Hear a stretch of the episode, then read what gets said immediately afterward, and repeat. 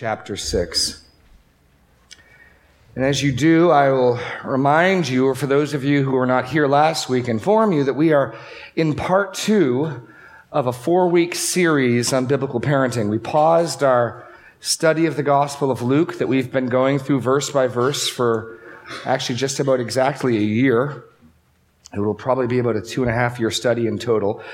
And decided to pause in Luke 9 to study this issue. And last week, by way of introduction, and I'd recommend if you missed that, you could go back, listen to our podcast, go to our website, listen to that. But there were two main reasons why um, the elders thought this was a timely and appropriate um, series of messages. The first was the unprecedented blessings that God has given us. That in the last five years, over 45 children have been added to this body through adoption and birth. 45 a total 20% of those who gather on a Sunday morning. That is a tremendous blessing. Tremendous blessing. But also we noted that we live in a day and an age where the world is at a unprecedented confusion on these issues. And, what, what is the responsibility and goal of a parent? What, what are children called to do and how do we do this? We also talked about how this isn't simply instruction that God gives for those with children. As the body of Christ, we become fathers, we become mothers, brothers, sisters. So Paul tells Timothy in 1 Timothy chapter 5, how is he to address older men as fathers, older women mothers, younger women as sisters, younger men as brothers. We become the family in the body of Christ so that those without fathers, those without mothers, find them in the church. This is our responsibility to each other. These are messages for all of us. And ultimately, as we study these issues, we're going to learn who God is better, for he has revealed himself to us as a father. He has called upon us to address him as father, we his sons and daughters. What does that mean? Well, as we study what the Bible says about fathers and mothers and children, we will learn. And so last week we gave the introduction. This week we're going to focus on the question of the parent's primary responsibility. I think, I think it's important to focus in on something this narrow. If you're going to play a sport or a game, what you need to know first and foremost is, is what do I have to do to win? What's the primary activity? So if you're playing basketball, it's, it's to score baskets.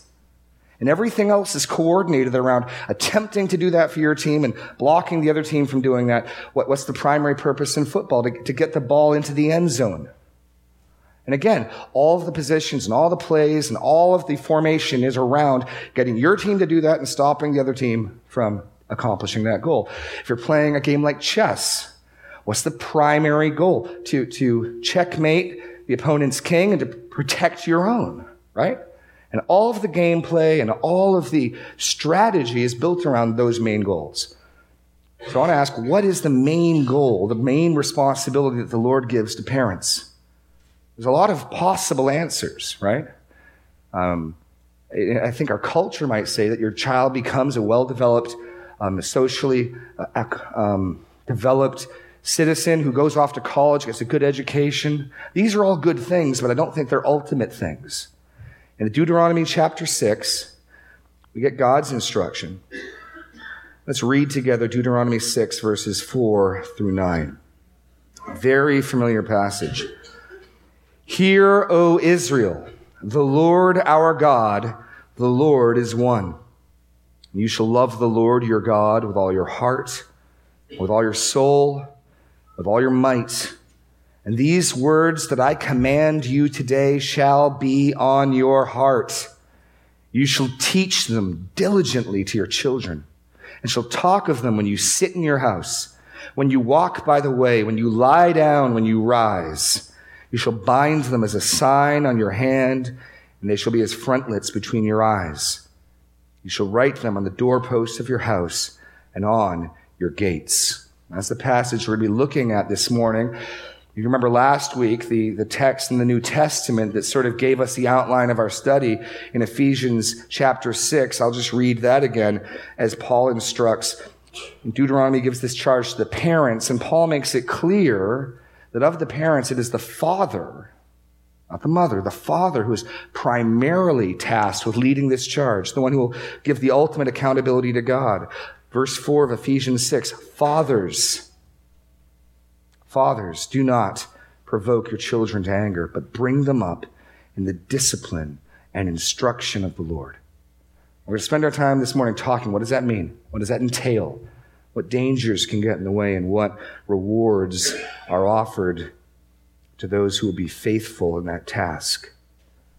So we're going to look at this in three points. The first, the nature of the task. The nature of the task. We see right here, Moses gives to Israel their fundamental monotheistic statement the Lord, our God, the Lord is one. This is sort of the equivalent of John 3:16 for the Old Testament. This is their central creed. All the other nations believe in many gods. And Israel believes the Lord, their God, is one. And then what is due? What fealty, what obligation is there to this God? You shall love the Lord your God with all your heart with all your soul, with all your might. And these words that I command you today shall be on your heart. It's important to notice before we get to the issue of children, God has a word of instruction for the parents. And so, what is the nature of the task of parenting children? Well, the first point, A, in your notes, is to receive God's word in your heart. Receive God's word in your heart. There can be no passing on of God's word without first internalizing it, without first hearing and receiving and believing. You cannot teach what you do not know. You cannot pass on what you do not believe. And we can skip over this. We can, we can somehow think just because we can speak truth, even though we don't live truth, even though we don't believe truth, that somehow that will profit the hearers. It will not. I remember um, being at a shepherd's conference at, at Grace Community Church, and, and Eric Alexander, I think some of you heard me tell this story before, was speaking on the importance and, of this issue that those who would teach God's word, and every parent in this room is called to teach God's word. Understand that. But the importance of those who teach God's word model God's word. The reason why the Bible gives long lists of qualifications for elders, for deacons, because God will not tolerate a separation of the hypocrisy of saying one thing and doing another. And Eric Alexander, in speaking on this, and he's got a rich Scottish brogue, read Ezra 7:10. This is a wonderful statement about Ezra as he began to teach the people of Israel. And it says, For Israel, for Ezra had set his heart to study the law of the Lord and to do it and to teach his statutes and rules in Israel. And he was emphasizing the importance studying God's word, doing it yourself, then teaching. And he leaned over the pulpit, and in, and I will attempt to model that. In his rich Scottish brogue, he said, Everyone knows the ad man says such and such a coda tastes so delicious, but what they really want to know is when you go home and you're not in front of the TV camera, do you drink your own soda?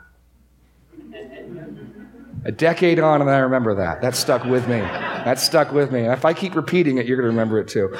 Um, but there's some profound truth there. There's some profound truth. And the first task of parents is to believe, to receive, to apply, to model this truth first and foremost. We remember the haunting words, or encouraging, depending on the context of Luke 640. Every student, when he is fully taught, will be like his teacher. We have to receive God's word in our own heart. Which means if you're a parent, the first question is, where's my heart at with the Lord? Where am I in relationship to God's word? Have I come to know Christ by faith? Have I turned from my sin and received the Lord and believed on him? Am I feeding from this word? Am I submitting myself to this word? You know, parents, you're going you're to call your children to obey you. There's a first question Are you obeying and submitting to the Lord? That needs to be asked. In Deuteronomy 6, verse 6, these commandments and words that I command you today shall be on your heart. That's, that's the first step. Receive God's word in your heart. It can't be skipped over. B, teach God's word to your children. Teach God's word to your children. There it is in verse 7. You shall teach them diligently to your children and shall talk of them when you sit in your house and when you walk by the way and when you lie down and when you rise. You shall bind them as a sign on your hand. They shall be as frontlets between your eyes. You shall write them on the doorposts of your house and on your gates. Teach God's word to your children. And fathers, again, in, in Ephesians, Paul makes this clear. Fathers are to lead the charge. I, I want to make a pause here. Maybe you, you don't have spiritual fathers. Maybe you're in a marriage that's unequally yoked. Maybe you're a child whose father's not on the scene. That's okay because in the church, Jesus said, anyone who's left mother and father and sons and daughters will find in this life manyfold more. And in the church, we become mothers and fathers. But for those of you who are fathers here, this is primarily your job. You don't get to say, well, I, I'm the breadwinner, I earn the income. The wife can take care of this. No, God's going to hold you responsible for this. Fathers, bring them up in the discipline and instruction of the Lord. Now, it's a teamwork here in Deuteronomy. It's both parents. Absolutely. Your job, what's your fundamental role as a parent? To teach, to shepherd, to instruct, to train your children. That's the fundamental job in its simplicity. What, what does God want the parents to do? To teach them what God's word says. And that involves studying God's word. That involves knowing God's word. That involves being able to communicate God's word. That involves studying your children because you don't teach everyone the same way. You know this. There are some people who are very analytical. There are some people who need lots of illustrations and everything in between. But you're teaching your children God's word. And jump to the end of the book of Deuteronomy, chapter 31, where this again is emphasized and repeated. Deuteronomy 31.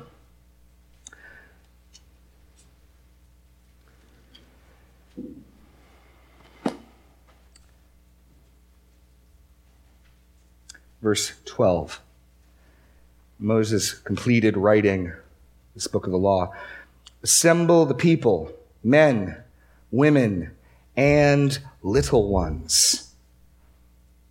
There's a corporate gathering, and the children are there, little ones, and the sojourner within your towns, that they may hear and learn to fear the Lord your God. How do you learn to fear the Lord your God? Well, in part, you learn to fear the Lord your God by hearing his word. beginning of wisdom is the fear of the Lord. How do you learn the fear of the Lord? You hear his word read. All the words of the law, that their children, um, careful, sorry, Assemble the men, women, little ones, and sojourners within your towns that they may hear and learn to fear the Lord your God and be careful to do all the words of the law and that their children who have not known it may hear and learn to fear the Lord your God as long as you live in the land that you are going over to the Jordans to possess. See, this is responsibility both of the corporate gatherings. One of the reasons why we would encourage parents to, as early as possible, train their children to be able to sit in the service as, as early as they're able to hear and understand the pattern we get from Scripture. Even the very fact that in Ephesians, think about this, Ephesians, the apostle is directly speaking to children. What's the assumption? That when the Ephesian church gathered together to hear, we've got a letter from Paul. He doesn't say, parents, tell your children for me when they get out of whatever group they're in. He's speaking directly to the children. So we would encourage you that as soon as you're able, as soon as your children are able to be trained to, to sit still and not be a disruption and to, to be able to hear and understand, and I think that can be at a very young age, to, to gather together as the pattern of Deuteronomy 31, where Moses read the law to the men, the women, the children, the little ones. But that's also something you're doing at home. It's also something you're doing at home. And there's this emphasis in God's word that, that not only does he want us to honor him, not only does he want us to love him and cherish him and live for him, he wants us to pass it on to the next generation. Listen to Psalm 78 verses 5 through 7. He established a testimony in Jacob and he appointed a law in Israel, which he commanded our fathers to teach to their children. Why? That the next generation might know them. The children yet unborn and arise and tell them to their children, as four generations in view, so that they would set their hope in God and not forget the works of God, but to keep his commandments. God has in view multi generational faithfulness as one generation tells the next of who the living God is, the Lord, passing that information on. Parents to children, children to their children, their children to their children. Fathers, this is your fundamental task as a father. Teach and train your children. Mothers, there's, this, is, this is your calling of the Lord as He's blessed you with children. Teach God's word to your children. C, point C. Next, apply God's word to all of life. Apply God's word to all of life. Notice how Deuteronomy doesn't just leave it there at teaching, as if somehow, if you could formulate a classroom and got your, your PowerPoint together and your, your outline and your lectures set, somehow you'd complete your task. It says, You shall teach them diligently to your children, and you shall talk of them when you sit in your house, when you walk by the way, when you lie down, and when you rise you shall bind them as a sign on your hand. You shall be as frontlets between your eyes. You shall write them on the doorposts of your house and on your gates. You're not just teaching, but you're, you're applying what you're teaching. One of, the, one of the beautiful things about gathering together corporately is not only that we all hear God's word, but we all know that we all heard God's word. So if you're looking around and you see someone and you know they were here on a particular Sunday, you, you can then talk about what you studied throughout the week because you know they were there. And parents, you, can take opportunity. One of the things that we're, we're doing here in teaching is giving you things to talk about. Your children are, in, are learners and they're learning. And not only in Deuteronomy are the parents teaching, but, but as they walk through life, they're applying, discussing. You read through the Proverbs and you get the picture of Solomon with his son walking. They get to an ant hill. Consider the, the ant. Just applying God's word to life. All of life.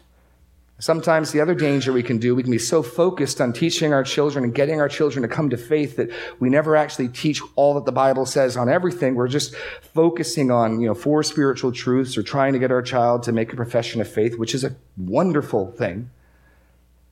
But Deuteronomy doesn't limit it to simply those narrow gospel truths, but rather all of God's word. The goal here is that the child is understanding the application of God's word to all of life. Or, or another way of saying this, wherever you go, whether you're rising or sleeping, whether you're walking, whether you're sitting, there are things around you to apply God's word to. And it doesn't always have to be a lecture. You're talking of it. It can be something as simple as seeing a beautiful sunset and commenting on children. Isn't our God wondrous? Look at that. Look at his majesty and glory on display. Or it can be children coming up when they're scared because of a thunderstorm and reminding them of God's power, that He rules. And we can build planes that fly and cars that drive, and yet we see the movement of the seasons and the earth around us, and we remember that we are dust. Or any number of things. This is not a call to constantly be quick, take notes, stop, get out your notepad. I have a lesson for you. This is speaking of and applying God's word everywhere everywhere, applying God's word to all of life. And in this way, we can understand all of life. Understand that if God's word is not central to your thinking, you will misunderstand life. You will. It used to be understood in all of our colleges that theology and scripture was the queen of the sciences. You go, you go to Oxford, you go to Yale, you go to Princeton, you go to Harvard, and their divinity school was the center that everything else orbited around that. Now, in our culture, we've got this notion that there's real life and the real sciences, and then there's personalized individual belief. And the challenge for parents, the challenge for all of us is say, no, if there is a living God, and all things are from him, and all things are through him, and ultimately everything exists for him that means you can't understand math rightly. Not rightly, not fully, unless you understand math as from, through, and to God, existing for his purposes. Biology, every science, every area and domain of information. The Bible speaks to so many areas in life. And the challenge that we got to push back against is this notion that no, there's, there's this sort of secular knowledge and then there's a sort of bolt on faith element that's individually catered. No, the, the Bible claims to mean over everything that it speaks to, and it speaks to just about everything. And so the challenge in applying Scripture is showing how Scripture informs every decision, every area, every aspect of life. Notice that this task is not short. This is point D now. Speak of God's word at all times. You're applying God's word to all of life, and you're doing this constantly. You're doing this without ceasing. This isn't just something you do on Sunday morning, Wednesday night, at devotions around the breakfast table, at family worship. This is something you're doing as a way of life. Now, again, you're not always teaching lessons. You're not always instructing, but, but God's word and his praise should always be on our lips. And so as you go through life, and notice the, the contrast, this is meant to be holistic, totalizing. Whether you're sitting down or walking, those are two opposites, whether you're lying down or rising. Wherever you find yourself, it's a time to do this. Wherever you find yourself, it's appropriate, it's right, it's fitting for parents to be speaking of these things. You, you get the impression that you couldn't, in one sense, do this too much. You couldn't. Now, the Israelites, sadly, well, the Pharisees in specific, understood what followed as a literal command that they're to bind them to their hands and their frontlets for their eyes, and they made these boxes they called phylacteries, and they would tie it to their forehead, and inside the phylactery they would write in Hebrew Deuteronomy 6, 4 through, I don't know, 9, and they'd somehow think they're obeying this. That's just foolishness. Elsewhere in Scripture, it's clear. You can, you can look at Exodus 13 9, where the same language is used of the instruction of the firstborn. The point is this wherever you look, wherever you turn your head, wherever you see your hand, you're constantly being reminded, you're being brought back in your thinking to these things. Again, the picture is all of life being brought into and interpreted by and understood in relationship to God's Word. Everything you do, everywhere you go, everything you look at is being understood through the grid of what God has said, informed by what God has said. That that is the challenge. It's a big challenge, I understand. It's a hard task. You can't simply stop at teaching, but you've got to show how this applies. You've got to show how this factors in to everything. That is the nature of the task. And before we move on to the rewards of the task, which is our third point, I want to consider two obstacles to this task. That's a, that's a difficult task. It'll take your life to do this. This isn't something you can just check a box or have a power hour once a week. As uh, I think it was James Dobson once said, there is no quality time without quantity time. And the very nature of this description is this is something incessant. This requires time with your kids. So, what are two of the challenges that can get in the way of this? Well, the first, I think, we've already touched on is hypocrisy. Hypocrisy. When you read the testimonies of children who reject the faith, who, who abandon what they were brought up in, the most common objection is hypocrisy. My parents were hypocrites. The church was hypocrites. Now that I know that at times that might not be a true accusation, but the apostle Paul points out in Romans chapter 2 that God hates hypocrisy more than we do. And he says to his readers in Rome that because of you, the name of God is being blasphemed among the Gentiles because they were teaching one thing and doing another. And who was Jesus most angry with? What, what sin was Jesus most um, combative towards? It was hypocrisy. The Pharisees who professed one thing and did another. In Luke chapter 6, which we've just been studying in the, in the past weeks, the Sermon on the Plain, Jesus had a lot to say about hypocrisy. Why do you see the speck in your brother's eye, but do not notice the log that is in your own eye? How can you say to your brother, Brother, let me take out the speck that is in your eye, when you yourself do not see the log that is in your own eye? You hypocrite. First take the log out of your own eye, and then you will see clearly to take out the speck that is in your brother's eye. I, don't think there's anything more provoking and ugly than a person professing religious truth especially insisting and demanding of their children and yet refusing in their own life to model it. Point I here, you remember from our study of the end of the Sermon on the Plain, our actions, what we do, reveals our true beliefs and values. Jesus goes on to say, For the good tree No good tree bears bad fruit, nor again does a bad tree bear good fruit, for each tree is known by its own fruit. For figs are not gathered from thorn bushes, nor are grapes picked from a bramble bush. The good person, out of the good treasure of his heart, produces good.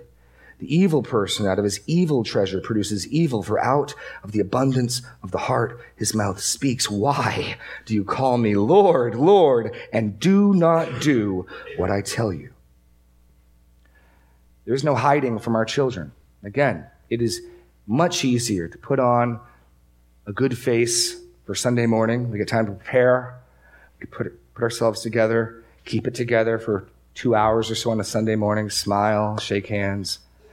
I, I can fool many of you people, and you can fool me. You, you can't fool your kids. They're, they're going to know the real deal, aren't they? They're going to know the real deal. And your, your talk is important, but your walk is more important.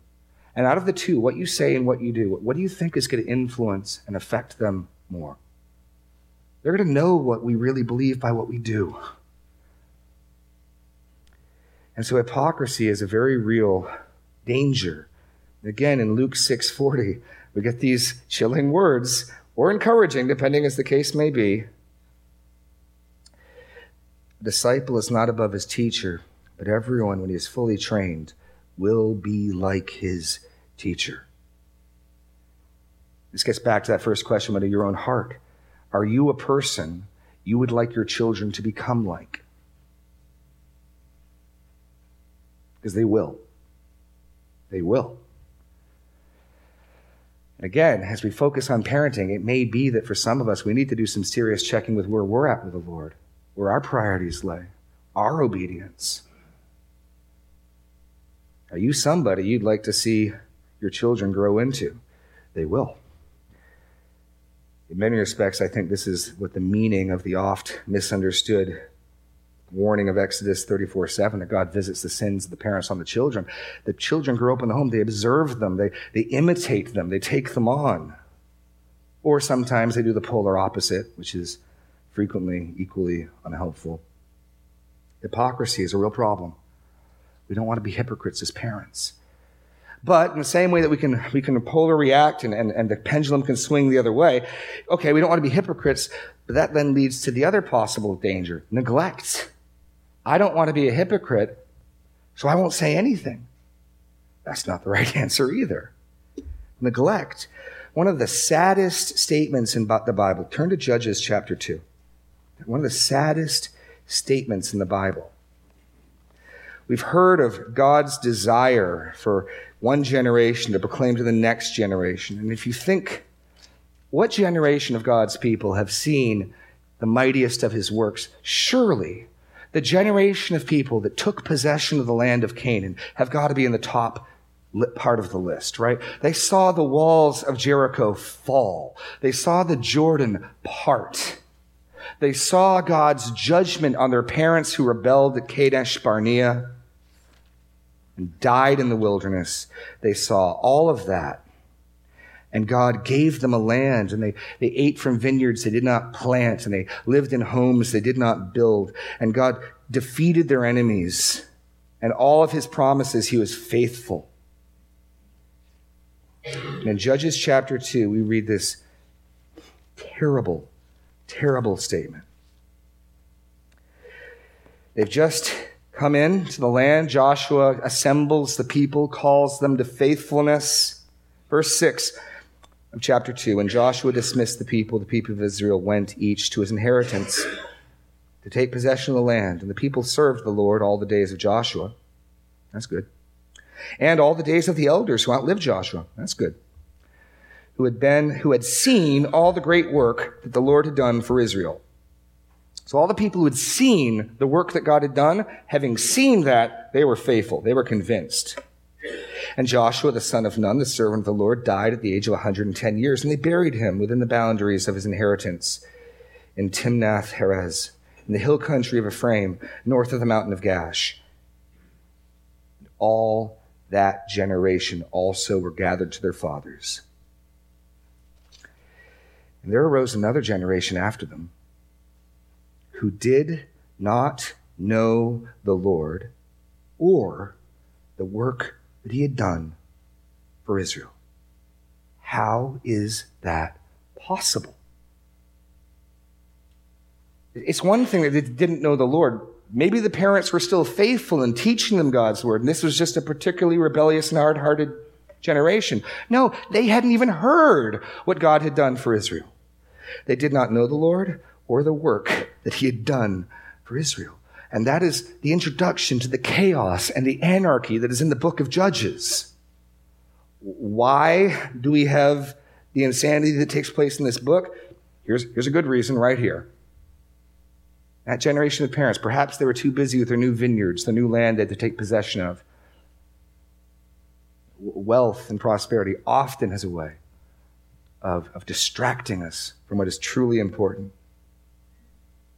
And that generation grew up, did not know the Lord or what he had done. Neglect. Now, I said earlier that maybe one of the reasons we're tempted to neglect this is we feel incompetent. I, have just told you that what God's calling parents to do is to teach all of God's word to all of God's life all the time, making application. And, and you might say to yourself, that's easy for you to say, Pastor Jeremy. You've been to Bible college and seminary and you, you're freed up vocationally to study God's word. But, you know, I work 50, 60 hours a week. I've never had those benefits. And the temptation might be then to think, okay, I'll just let the professionals do that. I'll let the pastors, let the youth pastor, let the church handle that. We cannot delegate this responsibility away. We cannot delegate this responsibility away. Turn to Ephesians chapter 4. Ephesians chapter 4, one of my favorite passages in, in understanding the purpose of the church and how we're to function. And Paul tells us why God gave pastors and teachers and apostles and prophets to the church. Chapter 4, verse 11. This is critical to understand, or you will misunderstand what the purpose of the church is. And he gave the apostles and the prophets, the evangelists, the shepherds and teachers. Why? Verse 12. To equip the saints for the work of the ministry. See, see, it's not our job, it's not the elder's job and the deacon's job to do the work of the ministry. Because the work of the ministry, as we've just seen, is in part teaching these kids. It's not our job. Our, our task, our mandate from God is to equip, train, enable, help, come alongside, and, and strengthen you to do the work of the ministry. You can't ultimately delegate this off to the professionals. For far too long in the American church, that's been the pattern. You know, don't try this at home, parents. We got a professional. The professional usually had no kids and was, you know, barely old enough to shave, but that's okay. He's hip. They like him. No. God has called the parents to do this, and we can help. Our heart's desires to help. Pastor Daniel, myself, the elders would love nothing more than to help. And if you're, if you're saying, look, I don't know how to do this, my kids are asking me questions I don't know the answers to, and kids have a habit of doing that, don't they? Does God have feet? Yeah. Um, actually, that's an easier one, but there's, there's some hard ones. We're here to help, to help equip you to that ministry. If, if you need, this is one of the reasons we offer courses and training in the Bible so that you will be equipped to do this. And if you're struggling, if you're feeling intimidated, ask for help. We, are here to do, that's what Paul says we're here to do, to equip the saints for the work of the ministry. And if you say, help, I need some equipping because I don't know how to do this. God has placed gifted men and women in this church to help precisely with that. But don't think you can delegate this off. There's another reason we might neglect this. And that is that as much as we give lip service and tip our hat to the importance of this task, we've made other things more important. And I don't think there's any Christian parent who's going to say this is unimportant. But in practice, where we spend our time, where we spend our money, where we spend our hours, will reveal what we think is truly important. I fear for many families, education receives greater prominence. And I don't mean you shouldn't spend time in education, but I've, I've seen families where I hope my child learns these things. My child needs to get into a good school. You get the difference. Maybe it's sports. I want my child to learn the Bible, but man, I really want them to be on the starting team. Maybe it's some other skill, a musical instrument. Maybe it's being well developed socially. There's a number of options. But when push comes to shove, what gets the time? When you don't have enough time to do everything you want to do, what gets cut out? That's the way to check your priorities. When you can't do all the things you want to do with your children, what gets cut out? Maybe we need to alter our lifestyle. And maybe it's not even just goals for the kids, maybe it's the parenting goals. Maybe career advancement is put first and foremost. Maybe maintaining a certain lifestyle. And maybe it's other hobbies. But the simple fact remains that any parenting goal above this is an idol. Good things can become idols. It's not a, it's not a bad thing to want your child to get into a good school. It's a good thing. But if you take this good thing and raise it as an ultimate thing, it becomes an idol.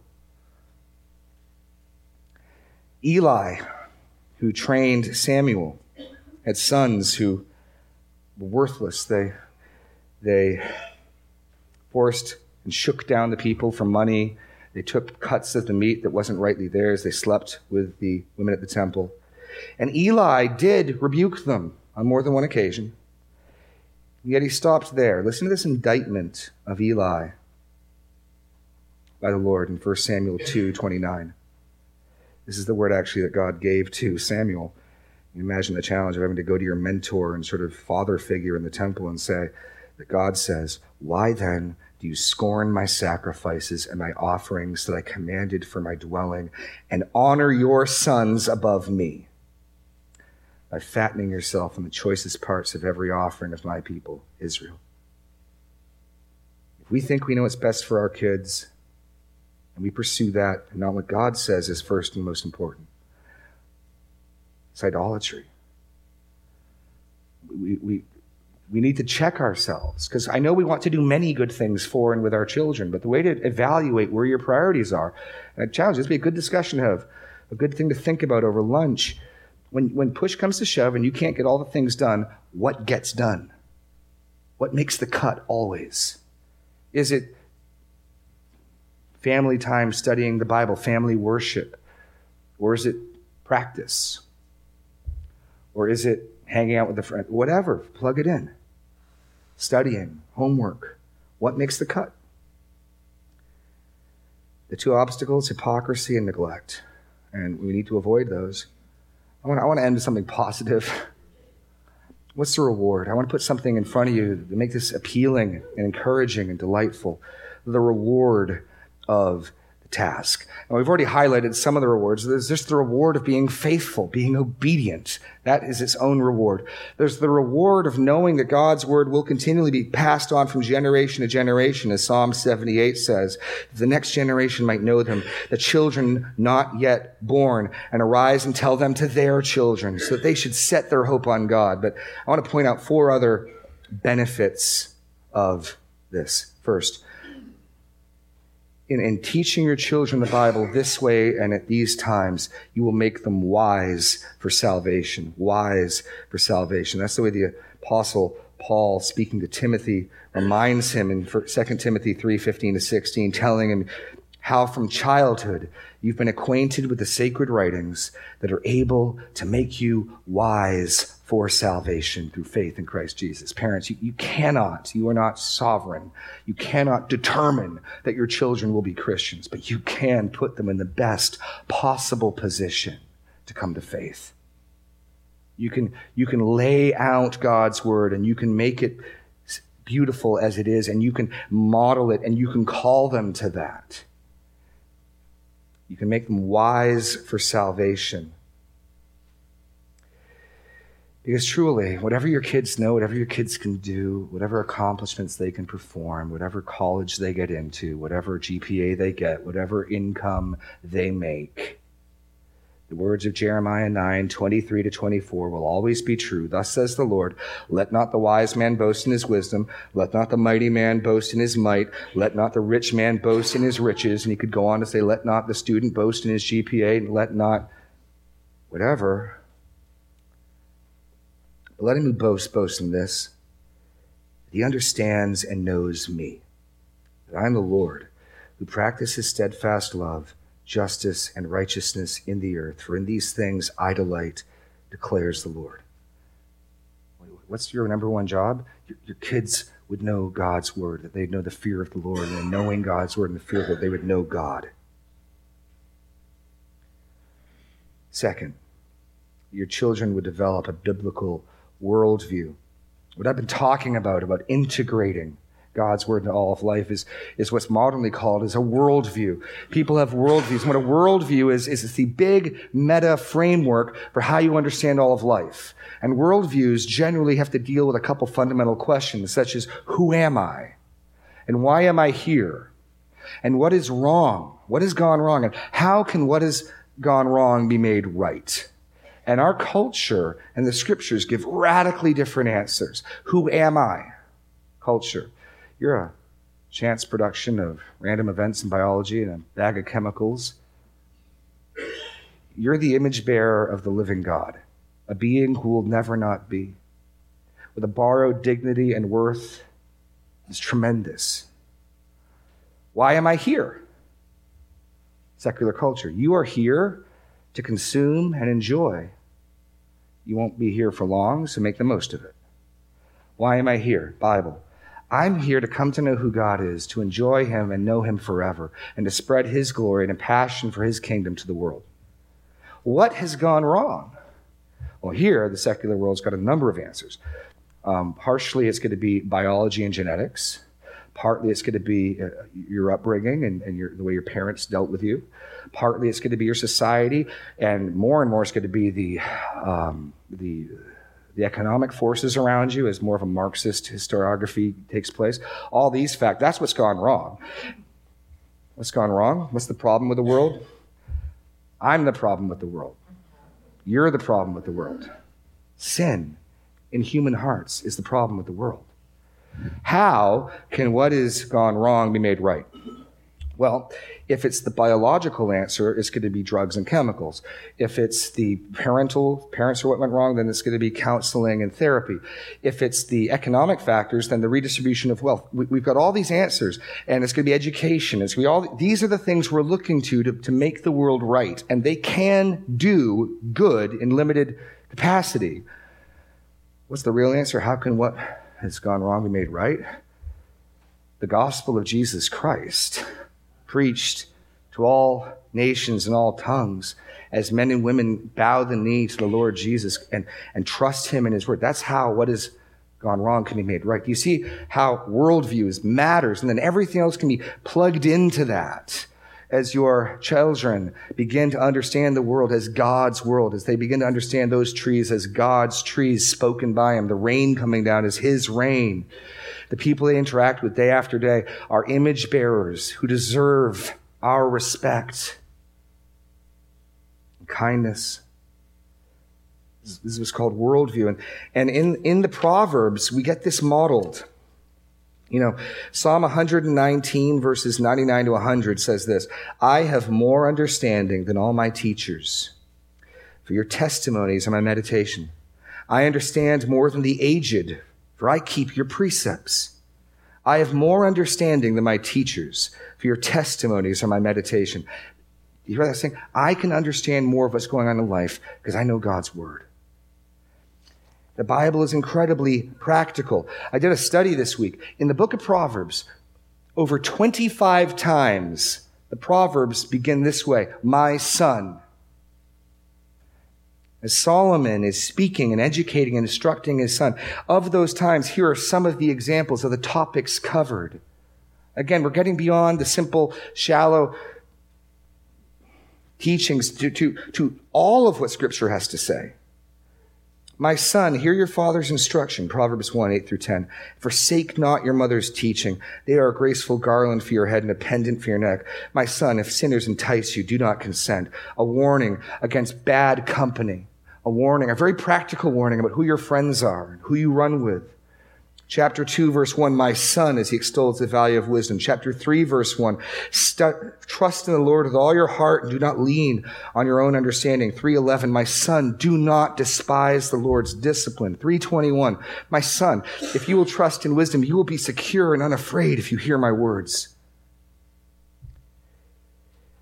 Chapter 5, verse 1 and verse 20, Solomon warns his son against sexual sin and adultery. In our internet age, that is a warning we need to be giving our children. Chapter 6, verse 1 and 3 are warnings against getting into debt. You, start to see how these are practical. These aren't just high fluting ideas. This is teaching about very practical things. But your children have a theology of debt. Chapter 6, another warning against adultery, verse 20. Chapter 7, a warning against sexual sin. Chapter 23, 15, and a warning not to be envious of sinners. Chapter 23, verse 19, do not gather with, don't make your friends among drunkards and the gluttonous. Chapter 24, verse 13, my son, as honey is sweetness for the appetite, so is wisdom for the soul. Chapter 24, verse 21, fear the Lord and the king and avoid those who do not do this. In Proverbs 31, 1 through 4, now his mother speaking the words of King Lemuel, an oracle that his mother taught him. What are you doing, my son? What are you doing, son of my womb? What are you doing, son of my vows? Do not give your strength to women, your ways to those who destroy kings. It is not for kings, O Lemuel, it is not for kings to drink wine, or for rulers to take strong drink. The book of Proverbs is a great place to go because you get practical modeling of parents talking to children and, and the, the breadth of topics. Not just limited to, to Jesus died on the cross for your sins, which is, you, you got to teach that, but teaching the full orbed biblical content to all of life, getting a worldview. Next, point C. What's another reward of this? That your children will be wise for salvation. They'll develop a biblical worldview. They'll also develop ethical wisdom and discernment. Turn to Hebrews chapter 5.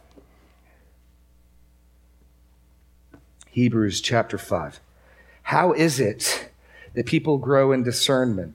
They do not be, grow up to be fools, easily led astray, tossed to and fro by every wind. How do you grow in ethical discernment? Hebrews chapter 5, verse 11. And we'll get our answer here by a negative description and a positive description of the mature and the immature. He's just talked about Melchizedek he says, About this we have much to say, and it's hard to explain since you've become dull of hearing. For though by this time you ought to be teachers, you need someone to teach you again the basic principles of the oracles of God. You need milk, not solid food, for everyone who lives on milk is unskilled in the word of righteousness. So, parents, in your teaching your children, you, you want to move beyond milk. You got to start with milk, but you don't just stay there in the shallows. You press on. Everyone who lives on milk is unskilled in the word of righteousness since he is a child.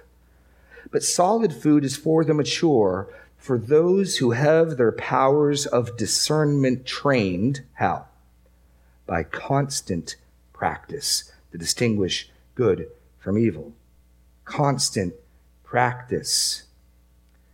When you sit in your house, and when you walk by the way, and when you lie down, and when you rise constant practice, discerning good from evil. Finally, what's the final reward of doing this task faithfully? Joy for your own heart. Joy for your own heart. Just listen to a few verses as we draw this to a close. Proverbs 10:1 says, "A wise son makes a glad father." but a foolish son is a sorrow for his mother. Proverbs 23, 15 to 16. My son, if your heart is wise, my heart too will be glad. My inmost being will exult, and your lips speak what is right. Proverbs 27, 11. My son, be wise and make my heart glad that I may answer him who reproaches me, or one of my favorite passages. 3 John chapter 1, there's only one chapter. 3 John 1 4. The Apostle John writes this I have no greater joy than to hear that my children are walking in truth. Now, there I know it's not John's biological children, but just as the church is the household and family of God, and last week we saw the continuity that things remain the same, I would suggest to you that just as I have great joy when those who've been entrusted under my care are walking faithfully, it's the same joy that parents have when their children are being faithful. There's great, great joy, great reward.